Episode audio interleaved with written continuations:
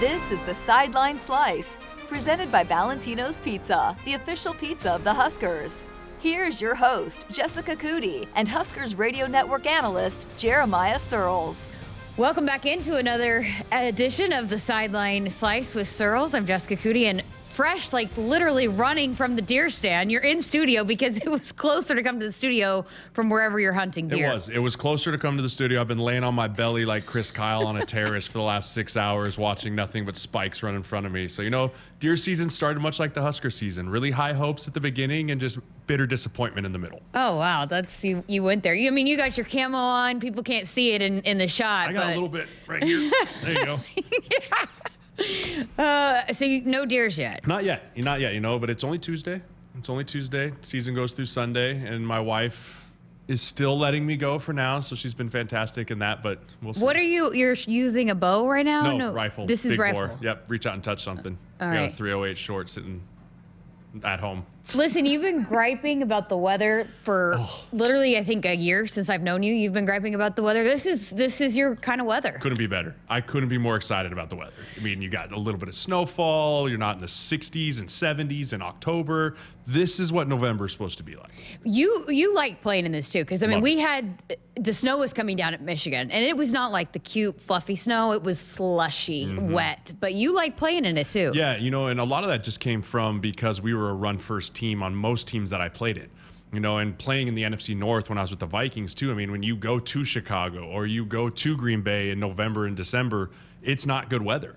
And so, you know, as an O lineman, you love those games because it's just about physicality and grinding it out in the trenches and just a war of attrition in there. And so I always loved playing in these type of games. Well, uh, you know, tough one for the Huskers, and we thought it could be. I mean, just the way that Michigan is built, and you know, they are just they're a really good football team. Yeah, I mean, they showed why they're one of the best teams in the country. They're we- so complete too. Exactly. You know, there's no weak spot on that football team. You know, a lot of elite teams, you look around like, oh, you know, they're young in the secondary, or you know, they're missing a key receiver, or whatever. You know, they check every box. And I mean, I know I don't want to like not talk about Huskers, man. That Ohio State Michigan game, that is going to be so much fun to watch. But yeah, they're a complete football team. They stumbled a little bit against Rutgers, and they didn't get off to a super hot start against Nebraska either. But you know, they're able to show ways to battle, find ways to adjust, and ways to win. And when you can lean on a running game and a guy like Blake Corum, you're going to win a lot of football games. And they're built to be successful in the kind of weather that they just beat Nebraska in. So that's what's going to be interesting about the Ohio State matchup is is we've seen Ohio State look susceptible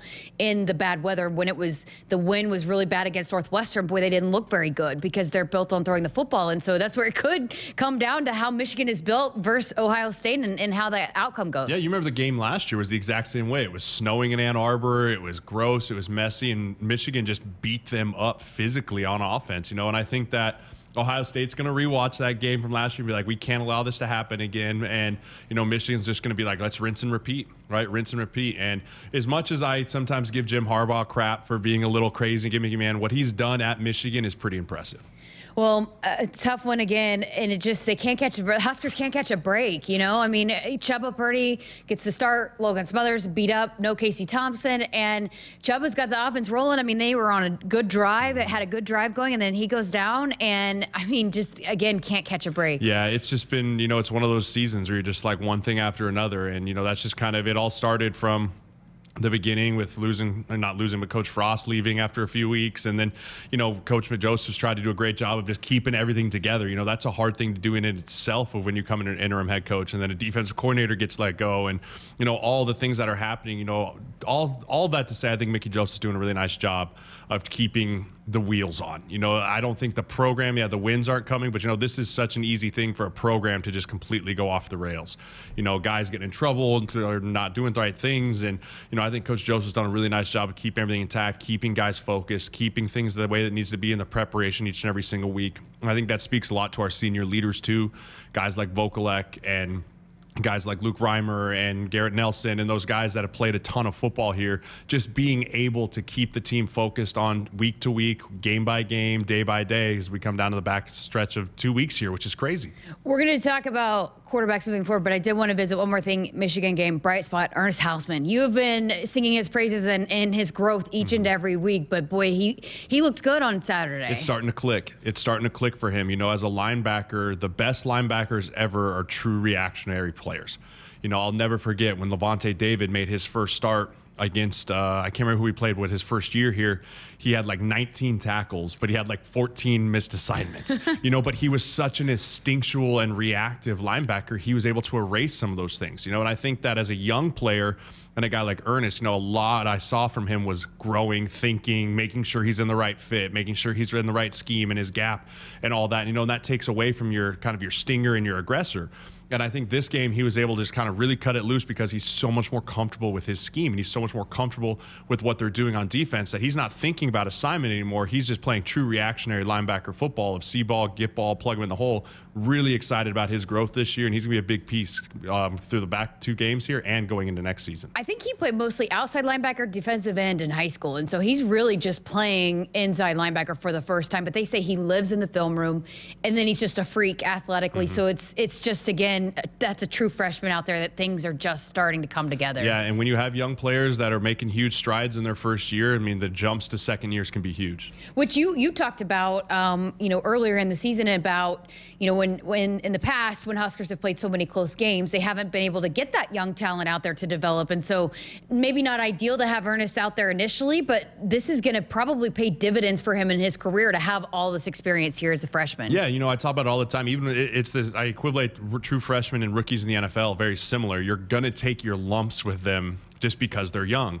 But if you're willing to ride it out with them and stick it out with them and roll through the growing pains of the roller coaster that is a young player, by the time they hit years two, three, four, you're looking at super high caliber players. I mean, you're talking potential first couple round guys because of the athleticism, but game changing guys, program changing guys, leaders. I mean, all those things come because guys play young and they roll through the punches, but then they just continue to grow and develop. And guess what? The young guys watch those guys how they do it, and then they want to emulate that.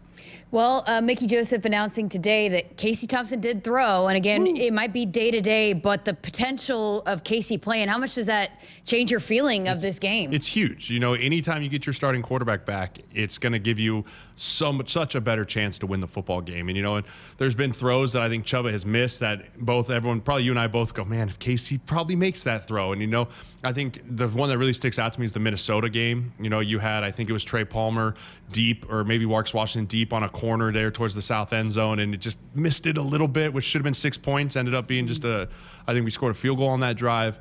You know, so those are the type of plays that Casey Thompson can make for you that are game changing plays. You know, seven points versus three points is a big deal when you're talking about November football and an offense that's sputtering or trying to ball control a little bit more.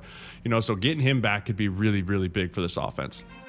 Family traditions mean great food. With treasured Italian family recipes passed down for generations, Valentino's has become Nebraska's classic Italian tradition for 65 years. All right. So here we go, another week, another great running back. And probably you've loved uh, Braylon for mm. last year. You were a big fan of his. But we've seen every single week a really, really good running back.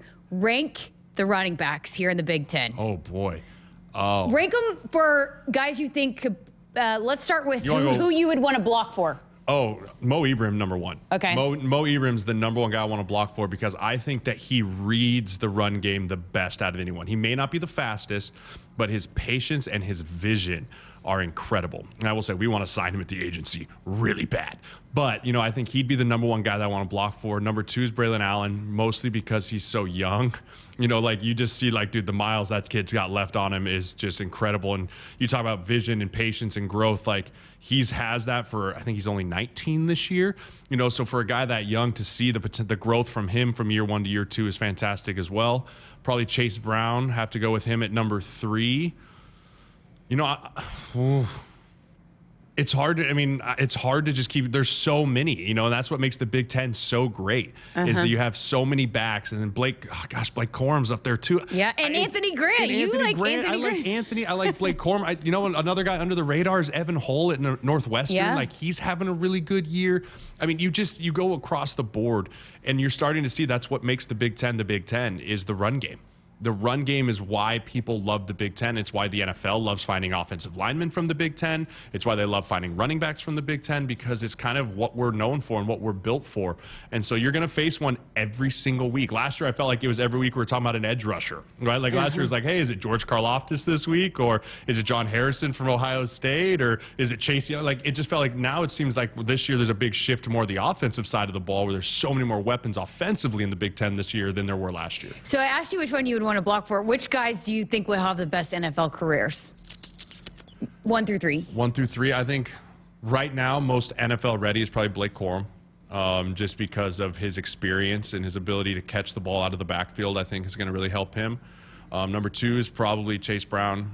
Um, number three, Mo Ibrahim. And I, the reason I say that is I think Mo Ibrahim's going to get a little bit of the Montee Ball, Melvin Gordon of like, how many miles do you have left in you after what Minnesota's handed you the ball so many times? Yeah. Like, and you had the Achilles injury and you've had some ankle injuries. You know, his durability will be a question that the NFL uses, and he's just not that fast. You know, he's a great grind it out in between the tackles, going to fall forward and get you four or five. But the NFL likes those home run hitters like the Jonathan Taylors, like the Dalvin Cooks that can turn the corner and put that 4 4 speed to use and really turn it. Okay, so Wisconsin, they've been up and down. You know, it's been a crazy season for them, too. They've looked like world beaters at, at, times, and then they've just not looked very good at times, too. I mean, what's your big takeaways after watching them? I don't know. I don't, it, it, really, it's like, it's Jekyll and Hyde with Wisconsin. It's yeah. like, who's going to show up, you know? And it always seems that we always find to hit these teams at the end of the year when they're kind of hitting their stride, right? Like Iowa and Wisconsin, both at the beginning of the year, were completely sputtering. Yeah. And now they're kind of figuring it all out as they head into November. And, you know, I think a big piece of that is because they're starting to rely more on their run game offensively. And defensively, that Wisconsin defense lost a ton last year. I mean, you talk about losing Jack Sanborn and Leo Chenal, the two All American linebackers that go to the NFL and are both starting in the NFL right now you know, there's a lot on that defense that had to get figured out, but they're starting to click. They're starting to get it going. And I think the thing that Wisconsin's doing really well is just pounding the rock and controlling the ball you know, uh, here we go. Here we go again. I mean, Minnesota, Iowa. I'm going to say it again next week when we play Iowa. That's everyone's game plan right now is pound the rock, control the ball, and wear a defense out.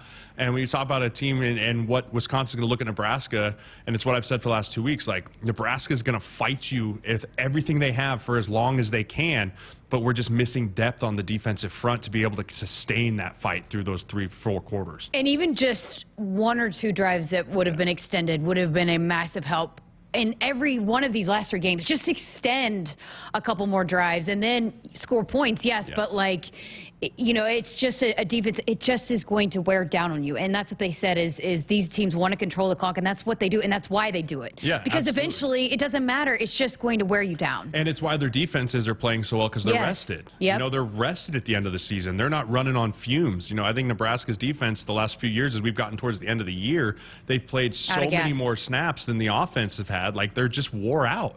They're beat up. Everyone's beat up this time of year. But it's how do you keep those defensive linemen fresh, those linebackers fresh? You make it so that you have 40 minutes time of possession like Michigan had two weeks ago. You know, that's how you do it. And that's the formula that a lot of Big Ten teams use. And it's just, it's proven to work time and time again because, like I said, I think Ty Robinson is playing at extremely high level, but he just runs out of gas because they just throw so much at him and he's just out there playing with his hair on fire. And Garrett Nelson's the same way. They're just playing so hard and so passionate, but the body can only do so right. much. Yeah. Hey, Ty Robinson's a guy after your own heart. I saw him yesterday. It's snowing. Mm-hmm. He's walking and He's wearing slides, no socks. Love it. I said, "Where are your socks?" He's like, "I'm from Arizona. All I know are flip flops and slides." He's like, "Also, I weigh 300 pounds." Yeah, the insulation helps. um, you know, insulation's always a good thing this time of year. As I've lost some weight, I've, I've found myself a little bit more chilly um, this time of year. But you know, I love this type of year as an offensive defensive lineman. You know, the guys wear no sleeves. Oh, th- they were out there in shorts in the snow, shorts and sleeveless, and let me you guess, know. you had layers upon layers on oh, the headbands, was, the mittens, the little hand warmers there. Oh yes, I had hand warmers. I even changed them out at halftime. I had on my hood and 85 layers, and I was still just shaking.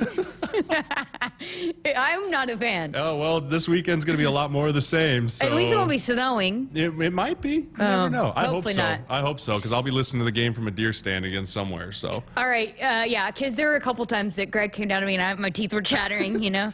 How's it down? That, that's good. um, keys to getting a win over Wisconsin. Yeah, you know the keys to getting a win over Wisconsin is you got to eliminate Braylon Allen. You know, as a defense, you want to eliminate their best weapon, and Braylon Allen is their best weapon.